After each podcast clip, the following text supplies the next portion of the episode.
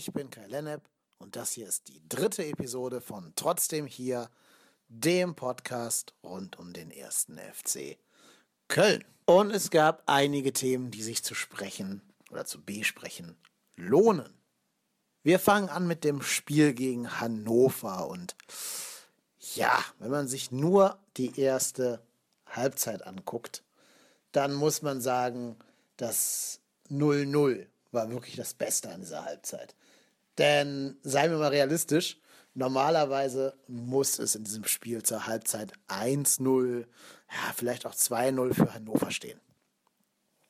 Ja, wir denken an diese Riesenchancen von Füllkrug, der hatte direkt zwei Stück, und von Sané, der den Ball, glaube ich, sogar noch an die, an die Latte köpft. Da hätte es auf jeden Fall zu Toren kommen müssen. Und ich behaupte mal, eine Mannschaft wie Leipzig, die jetzt am Sonntag bei uns vor der Brust stehen, die hätten da auch ein Tor geschossen. So aber 0-0 zur Pause, okay, muss man auch mal nehmen. Wir hatten so viel Pech, da kann man sich über ein bisschen Glück dann auch vielleicht mal freuen. Und ich muss sagen, die zweite Halbzeit, die hat mir echt wieder so ein kleines bisschen Vertrauen zurück in die Mannschaft gegeben. Das war immer noch nicht alles Gold, was glänzt und so viel hat auch gar nicht geglänzt. Aber die Mannschaft hat zumindest das Herz in die Hand genommen und alles in die Waagschale geworfen. Das klingt jetzt wie so hohle Phrasen, aber sie haben sich Chancen erarbeitet. Sie haben hinten auch immer noch viele Chancen zugelassen. Ne? Alleine hier der eine Abwehrspieler von Hannover nach dem Freistoß, wie er da völlig frei steht, auch der hätte das 1-0 machen können, wenn nicht gar müssen. Trotzdem, in der zweiten Halbzeit haben wir uns Chancen erkämpft, erspielt, was für mich vor allen Dingen mit zwei Personalien zusammenhängt, nämlich mit Leo Bittencourt und dessen ansteigender Form. Wir merken, das ist ein ganz, ganz wichtiger Spieler für unsere ganze Spielanlage weil er somit der Einzige ist, der überhaupt mal einen guten Assist liefern kann. Das wurde besonders deutlich in der einen Szene in der 63. Minute, als er den Ball im Prinzip äh, zu dem einschussbereiten Yuya Osako durchsteckt, der dann leider halt am Torwart scheitert. Es war zum einen ein super Reflex von Schauner, aber zum anderen muss man sagen, ein richtiger Knipser der macht ihn auch in eine der Ecken und nicht in die Mitte des Tores, sodass der Torwart gar keine Chance hat, da noch irgendwie ranzukommen.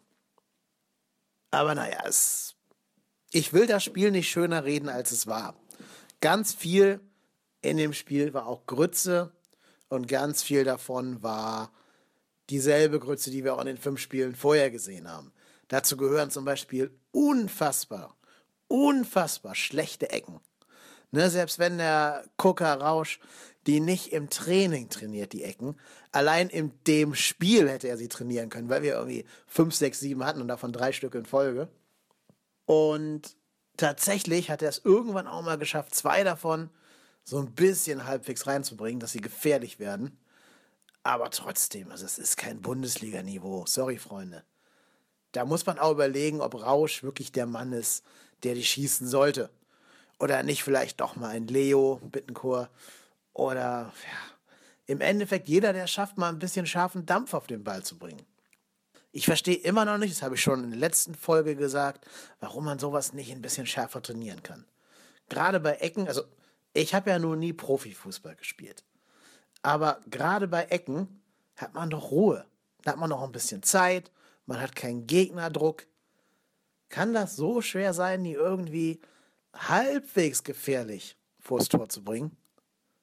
Aber bei Rausches Ecken hat man immer das Gefühl, gleich gibt es Einwurf für den Gegner.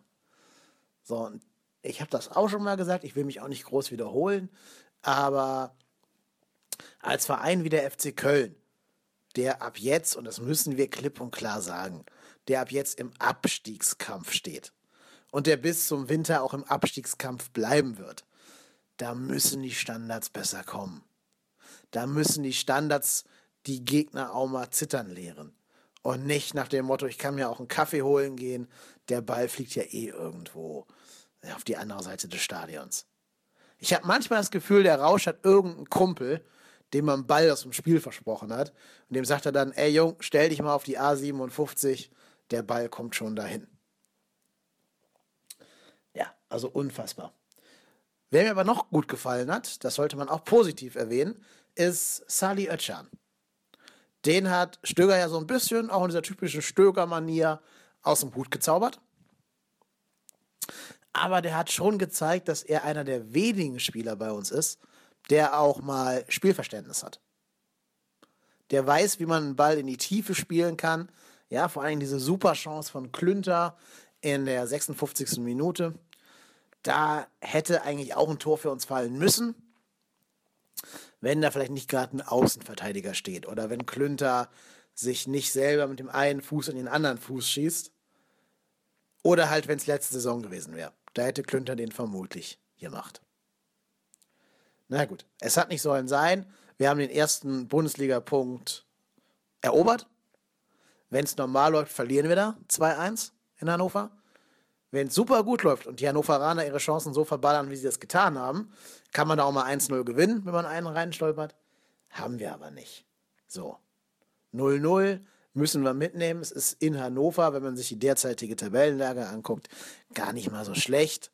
Und ich finde immer noch auf diesem Einsatz und dem Kampf der zweiten Halbzeit kann man durchaus aufbauen, wenn man sich nicht in die Tasche lügt. Wenn man das Spiel nicht schöner macht, als es war und wenn man die Grütze da ganz klar anspricht und vermutlich muss es auch dahin gehen, weiter den Fokus auf die Stabilität zu legen. Ich glaube, da müssen wir noch ganz viel arbeiten, dass wir weniger leicht überspielbar sind. Denn gerade gegen Hannover war es immer so, sobald ein einziger Spieler von uns überspielt war, war sofort eine riesen Torchance da für den Gegner. Da war dann keine Tiefenstaffelung, keine Absicherung und das bei einer Fünferkette. Also, ich habe mich schon gewundert, warum Sörensen in der Mitte spielt. Der war ja vorher schon ziemlich wackelig. Ich vermute deshalb, weil Stöger den Linksfuß Heinz eben auch in dieser linken Halbverteidigerposition haben wollte. Aber in der Fünferkette musst du halt auch ein bisschen besser absichern. Da kann nicht einer überspielt werden und dann ist da hinten alle Tore offen. So geht das nicht. So, und da müssen Stöger und sein Trainerteam jetzt wieder ansetzen. Im Endeffekt muss die Devise sein, äh, zurück ins Jahr 2014 oder 15, wo wir Spiele relativ erfolgsstabil 0-0 beenden konnten. So, da müssen wir hin. Alles andere ist der nächste Schritt. Wir sollten aber jetzt nicht den zweiten vor dem ersten machen. Und im Prinzip werde ich genau das alles gleich nochmal sagen, wenn ich auf das Belgrad-Spiel zu sprechen komme. Aber vorher sollte ich vielleicht noch ganz kurz chronologisch vorgehen, denn vorher kamen noch zwei Dinge. Und zwar kam der Montag. Und am Montag kam die Jahreshauptversammlung. Über die sollten wir noch ganz kurz reden. Erstmal finde ich es total super, dass da 6500 Fans waren. Ich weiß, es gab gratis Hoodies, aber ich kann mir nicht vorstellen, dass 5000 Menschen wegen so einem gratis Pulli extra in die, in die Lanxess Arena kommen oder in die Köln Arena oder wie das Ding heißt. Da werden schon Fans dabei gewesen sein, viele, viele, viele Fans, die eben nicht nur wegen dem blöden Pullover da waren, sondern die wirklich auch Interesse daran hatten, dass man ja gewisse Dinge diskutiert, dass man auch den Antrag von 100% FC diskutiert und sich mit dem zumindest auseinandersetzt. Das müssen ja keine Befürworter des Antrages sein. Das können auch Menschen sein, die dagegen sind. Aber das ist okay. Also das ist halt Demokratie. Da müssen wir durch. Auch wenn ich selber halt nicht wirklich verstehe, wie man gegen diesen Antrag sein kann. Der Antrag will ja gar nicht verbieten, dass da Investoren ins Boot kommen. Der Antrag will einfach nur, dass man als Mitglied des FC Kölns darüber gefragt wird, ob Investoren kommen. Zumindest für 25 Prozent der Anteile. So, und das haben zwei Drittel negativ beschieden. Die haben genug Vertrauen in den Vorstand, dass der das regelt.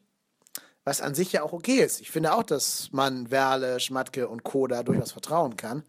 Das Problem ist nur, es ist halt nirgendwo in Stein gemeißelt, dass die beiden oder die, die, das ganze, das ganze Vorstandssextett, dass die alle im Amt bleiben. Was ist denn, wenn die irgendwann sich vielleicht verkrachen oder einfach deren Verträge auslaufen oder die andere lukrative Jobangebote kriegen und weggehen? Und dann kommen da wieder irgendwelche Overrats und Meyers und was weiß ich, wer da noch alles kommen kann. Bernd Kuhlmann. So, und die haben dann vielleicht nicht die Weitsicht, nicht die Voraussicht oder vielleicht auch nicht die Interessen des FC Köln am Herzen, wenn man sich da irgend so Spielerberater in den Vorstand reinsetzt. Und die verscherbeln dann die Anteile. Und ich bin sicher, dass all die, die jetzt in ihrem blöden Hoodie rumlaufen, hinterher die Ersten sein werden, die dann rumheulen, wenn wir dann 25% dann irgendwie den Bruder von Hassan Ismail verkaufen oder so. Wie gesagt, unter dem jetzigen Vorstand wird das nicht passieren, glaube ich nicht. Die haben ja auch ausgeschlossen mit Investoren aus dem arabischen Raum, aus Russland oder ähm, aus China ins Boot zu gehen. Aber es ist ja ein relativ offenes Gerücht, dass Rewe da bald für den Stadionbau benötigt wird. Und dann schießen die vielleicht einmal Geld da rein, aber die Anteile kriegst du nie wieder. Die sind halt weg. Und die kaufst du auch nicht zurück und die gibt dir Rewe auch nicht wieder oder wer auch immer. Die sind einfach nur fort. Ich hoffe, dass alle, die da waren und die Nein zu dem Antrag gestimmt haben, sich so mit diesem Antrag familiär gemacht haben, dass sie wissen, was sie da abgestimmt haben. Und dass sie wissen, dass sie in Zukunft nicht gefragt werden müssen, was man so alles verkaufen kann. Dazu muss man natürlich auch sagen, dass der aktuelle Vorstand sich sehr, sehr schlecht gegenüber dem Antrag benommen hat. Man hat den Antrag nicht als ein Mittel der Demokratie gesehen, sondern hat aktiv Stimmung dagegen gemacht. Ja, die ganze Hoodie-Aktion galt ja dazu, dass man die Leute in die Arena lockt, denn je mehr Leute da sind, desto weniger haben kleinere Randanträge von nicht so bekannten Personen eine Chance durchzukommen. Deswegen haben ja auch so viele Wahlaufrufe vor der jetzigen Bundestagswahl stattgefunden, um gewisse kleine Randparteien möglichst außen vor zu halten. Das hat beim FC ganz gut geklappt. Und da gab es ja auch noch ein paar andere, ja, zumindest dubiose Abstimmungsverfahren. Ich habe von Leuten gehört, die, die da waren, dass man den Antrag gar nicht gescheit lesen konnte, also die Wahlunterlagen nicht gut zu lesen waren, weil es wohl sehr, sehr dunkel in der Arena war und das Licht irgendwo nicht an war. Dass außerdem viele Leute dauernd rausgerannt sind, um sich ihren Hoodie zu sichern. Dass diese Abstimmungsgeräte nicht funktioniert hätten. Und dann sind Leute gegangen und haben ihre Stimmzettel da liegen lassen, die jeder andere hätte ausfüllen können. Also es muss schon alles ziemlich chaotisch gewesen sein. Wer einen Erlebnisbericht so ein bisschen nachhören will, dem sei die aktuelle Folge von 390 ans Herz gelegt, die Folge Nummer 49. Da erzählt der Lost in Nippes, was er so auf dieser Jahreshauptversammlung erlebt hat. Sehr hörenswert, die ganze Folge. Auch der Rest ist sehr, sehr hörenswert. So wie eigentlich alle Folgen 93. Hört alle Folgen 93, wenn ihr hier mit dieser Episode durch seid. So, nun aber zurück zum Sportlichen denn wir hatten ja auch noch ein Spiel vor der Brust, und zwar ein Europa League-Spiel. Und nicht irgendeins, sondern dieses berühmte und oft zitierte erste Heimspiel nach 25 Jahren und dann noch ausgerechnet gegen Belgrad, gegen Roter Stern, mit denen ja dann noch so eine gewisse Historie besteht und mit denen es äh, eine, eine ganz große, große Wende, ein großes Wunder gab, das wir damals hätten erleben können. Ich nicht, ich war da zu jung, aber viele, viele Fans erinnern sich noch an dieses legendäre 3-0 nach 2-0 im Hinspiel. So, viel wurde um das Spiel drumherum konstruiert, wo ich gar nicht groß drauf eingehen will. Ich war nicht in Köln, ne, ihr wisst, ich wohne in Hamburg, ich muss hier arbeiten und muss hier auch ganz normal meinen Dienst verrichten.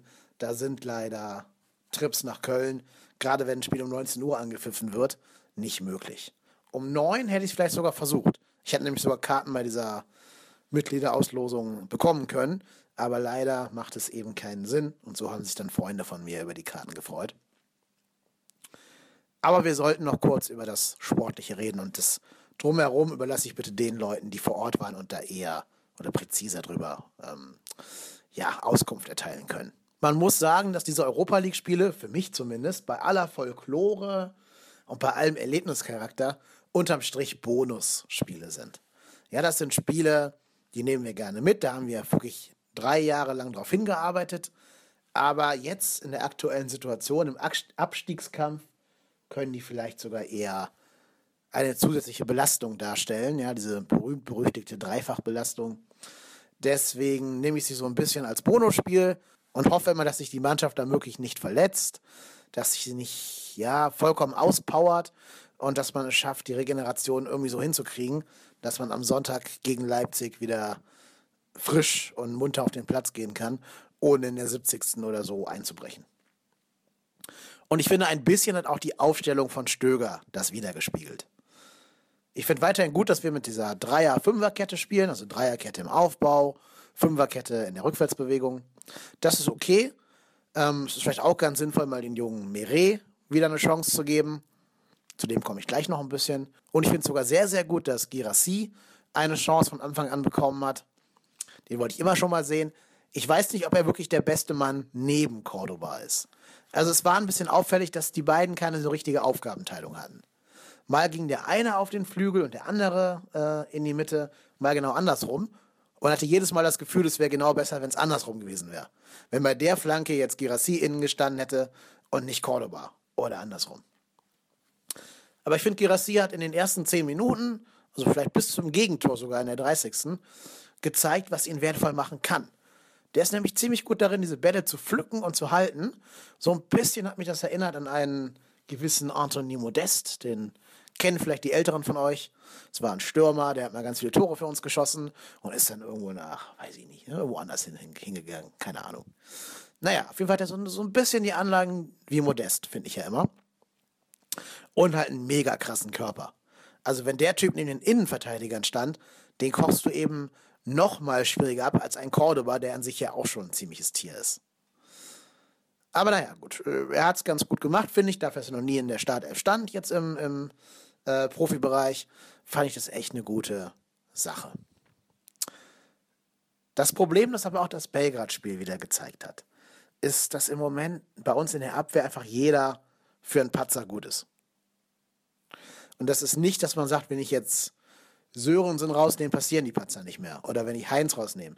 Jeder von denen macht eigentlich einen guten Job, aber leistet sich meistens den einen spielentscheidenden Fehler. Gegen Belgrad war es jetzt hier der, der Stürmer, der Kanga, der nach einem relativ schlecht angenommenen Ball plötzlich völlig frei vor Horn auftauchte und dann zum Glück total katastrophal verzogen hat. Aber der Ball hätte halt nie durchkommen können. Ich glaube auch, das war ja keine Absicht. Ich glaube, der wollte den Ball eigentlich annehmen, der Typ. Und der ist ihm so weit versprungen, dass er genau in die Lücke der Fünferkette gesprungen ist. Aber er war halt völlig frei vor dem Tor. Und das darf dir nicht passieren.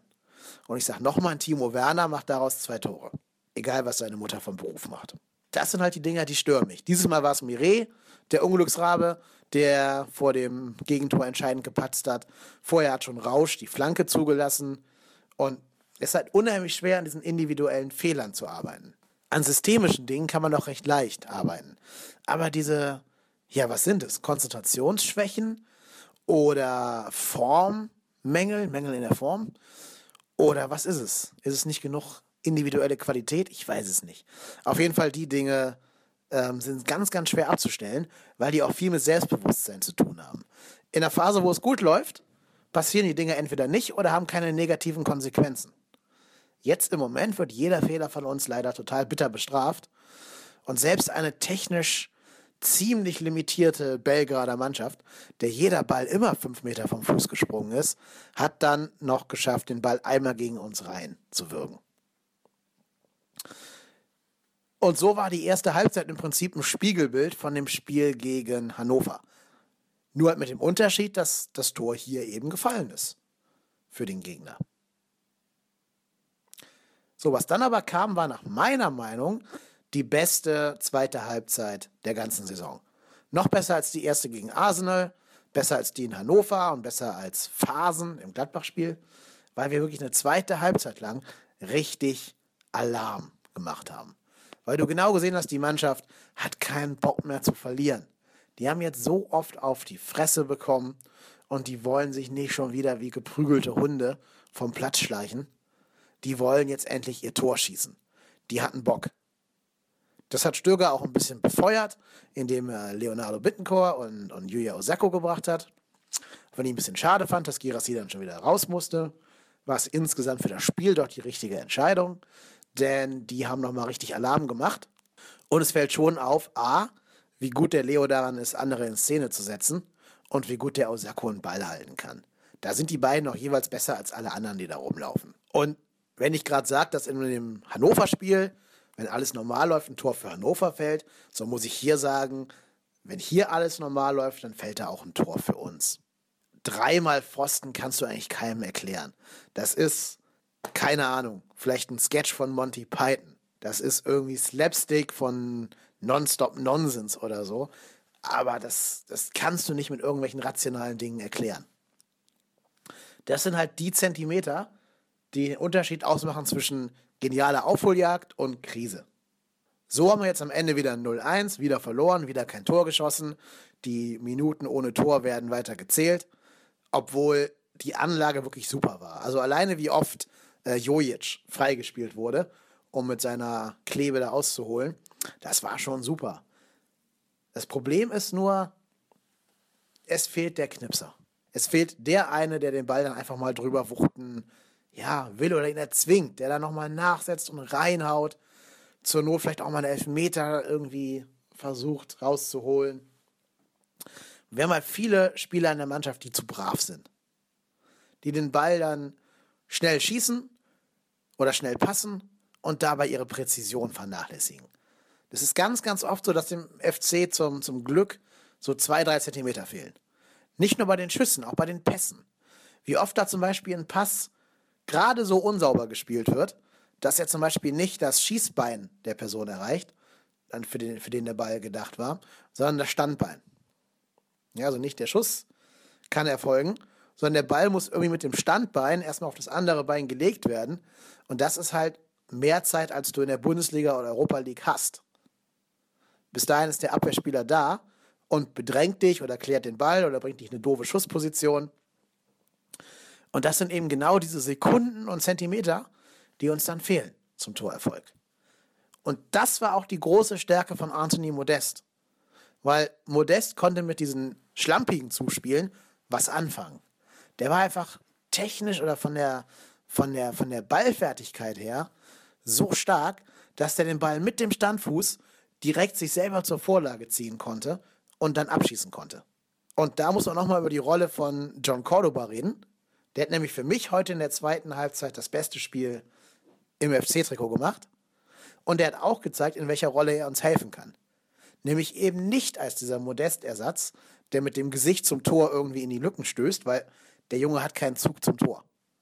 Wenn der die Wahl hat, am Innenverteidiger vorbeizugehen, und zwar in Richtung Tor oder in Richtung Pfosten, dann zieht er immer in Richtung des Pfostens und nicht in Richtung der Mitte des Tores. Das fehlt ihm völlig. Wo der aber super drin war heute, das war mit dem Rücken zum Tor im Strafraum zu ackern. Zum Beispiel nochmal den Abwehrspieler, der glaubt, er hat den Ball gerade erobert, von hinten anzugehen, also nicht von hinten unfair, sondern von hinten versuchen, an den Ball zu kommen und den Ball dann irgendwie zur nachrückenden Szene, also zu Bittenkur oder zu wem auch immer, zu Jojic, durchzuspitzeln. Da hat Cordoba heute ein richtig, richtig starkes Spiel gemacht. Ich wette, es gibt im Kicker morgen wieder eine Note 4 oder so, das ist dann so. Aber äh, wenn man da ein bisschen hinguckt, schaut das Spiel mal so vielleicht die zweite Halbzeit in Real Life an und achtet mal nur auf Cordoba. Wie der die Bälle zurückholt, das fand ich schon echt beeindruckend. Problem ist einfach nur, wie ich gerade schon erzählte, der Knipser fehlt. Ja, und vielleicht deshalb oder trotzdem, ich weiß es nicht, macht ein Gerücht am Geisbockheim die Runde. Ein Geist sucht das Geisbockheim heim. Und dieser Geist heißt Claudio Pizarro. Ja, und ich muss ehrlich sagen, ich bin sehr, sehr zwiegespalten. Einerseits finde ich Pizarro ist ein super Typ. Also ein Köln-Trikot mit hinten der Beflockung Pizarro drauf. Ja, das wäre schon ganz chillig. Dann hätten wir das neben unserem Podolski-Trikot, neben unserem Subotic-Trikot, auch noch ein Pizarro-Trikot. Das, das, ja, wäre schon ganz cool.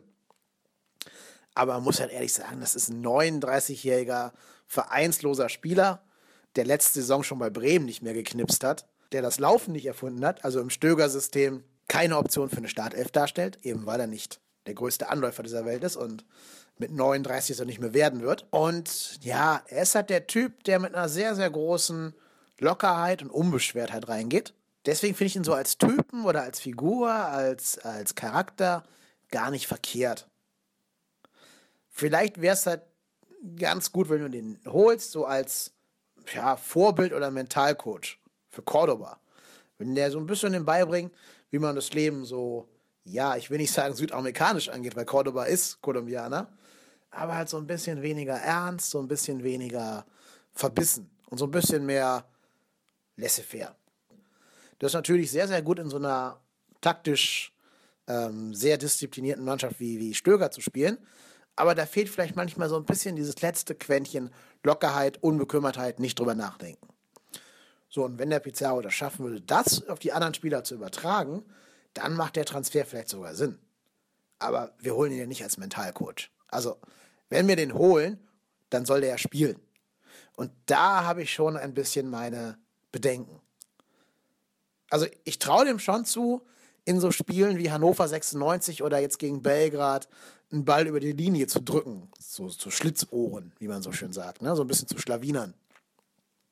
Das traue ich ihm zu. Da ist er schon mal einen Schritt weiter als alle unseren anderen Spieler. Aber man muss sich halt auch fragen, was sendet denn das für ein Signal an die anderen Stürmer, die da sind? Ja?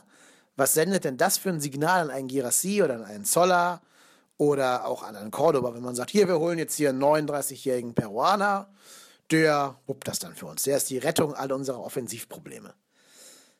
Das sehe ich nicht. Denn ich habe ja gerade gesagt, der hilft uns in Spielen wie 96 oder Belgrad. Aber das ist deshalb der Fall, weil der braucht Strafraumszenen. Der braucht Szenen, wo er im Strafraum wühlen kann, wo er knipsen kann, wo er sich irgendwie so ein bisschen Vorteile verschaffen kann. Aber so spielen wir ja in den meisten Spielen nicht. Also da waren ja die beiden Halbzeiten gegen Hannover und Belgrad die große Ausnahme. Normalerweise heißt es bei uns ja tief stehen, umschalten, Spieler steil schicken. So, und da brauchst du keinen Pizarro für. Das heißt, wir holen ihn im Endeffekt nur für die Spiele, wo es eh schon 1-0 für den Gegner steht. Ja, im Football würde man das Hail Mary Move nennen. Einfach alles nach vorne, irgendwie Ball zu Pizarro, ab dafür. Ist natürlich schon gut, so einen Spieler zu haben. Aber trotzdem, wenn der halt eingewechselt wird, heißt das ja, irgendein anderer wird nicht eingewechselt. So, und dann finde ich, verbrennt man damit auch ein bisschen Werte. Dann setze ich eben nicht auf den 21-jährigen Girassi, sondern auf den 39-jährigen Pizarro. Und das ist eigentlich nicht das Signal, für das für mich der aktuelle FC Köln steht. Das ist ein Signal, das hätte ich Michael Mayer zugetraut. Ne, Pizarro holen, zwei Jahresvertrag, 5 Millionen Jahresgehalt, plus erfolgsabhängige Prämien, schönen Tag noch. Und dann verletzt sie sich im zweiten Spiel oder so. Nee, das, dieser ganze Move passt einfach nicht zum FC Köln. Da würde es sogar eher noch passen, Tana Jalcin aus der Arbeitslosigkeit zurückzuholen, auch wenn das auch kein Bundesligaspieler ist. Das meine ich auch gar nicht ernst. Das würde einfach nur eher zu Schmatke passen und Schmatkes Transfer ähm, gebaren, als einen Pizarro zu holen. Allerdings, Schmatke hat es nicht dementiert vor dem Spiel gegen Belgrad. Der wurde auf Sky interviewt und ähm, wurde gefragt, und haben Sie denn Interesse an Pizarro? Und hat dann so ein bisschen suffisant gesagt, jetzt gerade habe ich keine Pizza gegessen oder irgendwie sowas. Ein Dementi und ein Bekenntnis zu den Spielern, die da sind, das sieht anders aus. Dann sagt er, wir vertrauen den Spielern, die da sind. Wir vertrauen einem, einem Zoller und wenn er wieder fit ist, einem Rutnefs. Und dann ist das so. Aber zu sagen, wir haben viele Verletzte, deswegen müssen wir es tun, das ist Augenwischerei. Denn die Verletzten sind nicht in der Sturmspitze verletzt. Die Verletzten fehlen auf den Flügeln oder im Mittelfeld. Aber da ist Pizarro keine Hilfe. Pizarro holen ist das Eingeständnis, dass im Sommer Dinge nicht angegangen worden sind, die hätten angegangen werden sollen. Dass Lücken im Kader nicht adäquat geschlossen worden sind.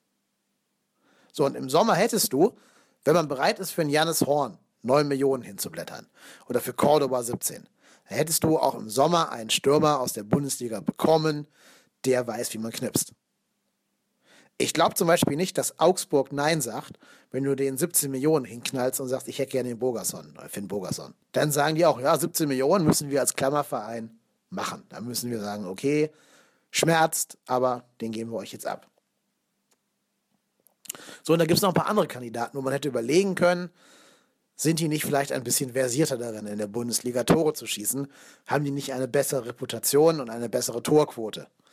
Das wurde im Sommer eben verpasst. Man hat sich sehr, sehr früh schon auf äh, Cordoba festgelegt. Vielleicht dachte man auch, Modest würde bleiben. Ich weiß es nicht. Wobei es klang ja eher so, als hätte der FC Köln den auch ein bisschen rauskomplementiert. Keine Ahnung, da waren wir alle nicht dabei. So, aber jetzt, jetzt Pizarro holen das ist halt so, als wenn dein Haus unter Wasser steht und du mit so einem, so einem Schüppeimerchen versuchst, das Wasser aus dem Fenster zu kippen, anstatt dir vorher mal vernünftige äh, Isolationen in den Abflussrohren zu holen. So, also unterm Strich würde ich sagen, Pizarro klingt nett auf dem Papier, aber FC Finger weg. So, schreibt mir gerne in die Kommentare, was ihr zu den Spielen, zu der Mitgliederhauptversammlung oder auch von Pizarro haltet, ob ihr die Verpflichtung gut findet oder nicht. Vielleicht ist ja sogar bis zu dem Zeitpunkt, wo dieser Podcast hier erscheint, Pizarro schon längst da, wer weiß. Trotzdem, meine Meinung bleibt stehen. Und selbst wenn er uns irgendwie zum Klassenerhalt knipsen sollte, meine Meinung unter den Faktoren, die ich jetzt gerade beeinflussen kann und, und berücksichtigen kann, die ist, wie sie ist. Gut, das war die dritte Folge von Trotzdem hier. Folgt uns gerne auf Twitter unter trotzdem hier. Schreibt uns Kommentare, empfehlt uns weiter, gebt uns iTunes-Rezensionen. All das hilft, die Reichweite des Podcasts ein bisschen zu erweitern und mit euch ins Gespräch zu kommen, wie ihr das so alles seht. Bis dahin, die nächste Folge erscheint nächste Woche nach dem Spiel gegen Raba Leipzig. Bis dahin wünsche ich euch eine schöne Woche. Ich bin Kai Lennep und ich bin trotzdem hier.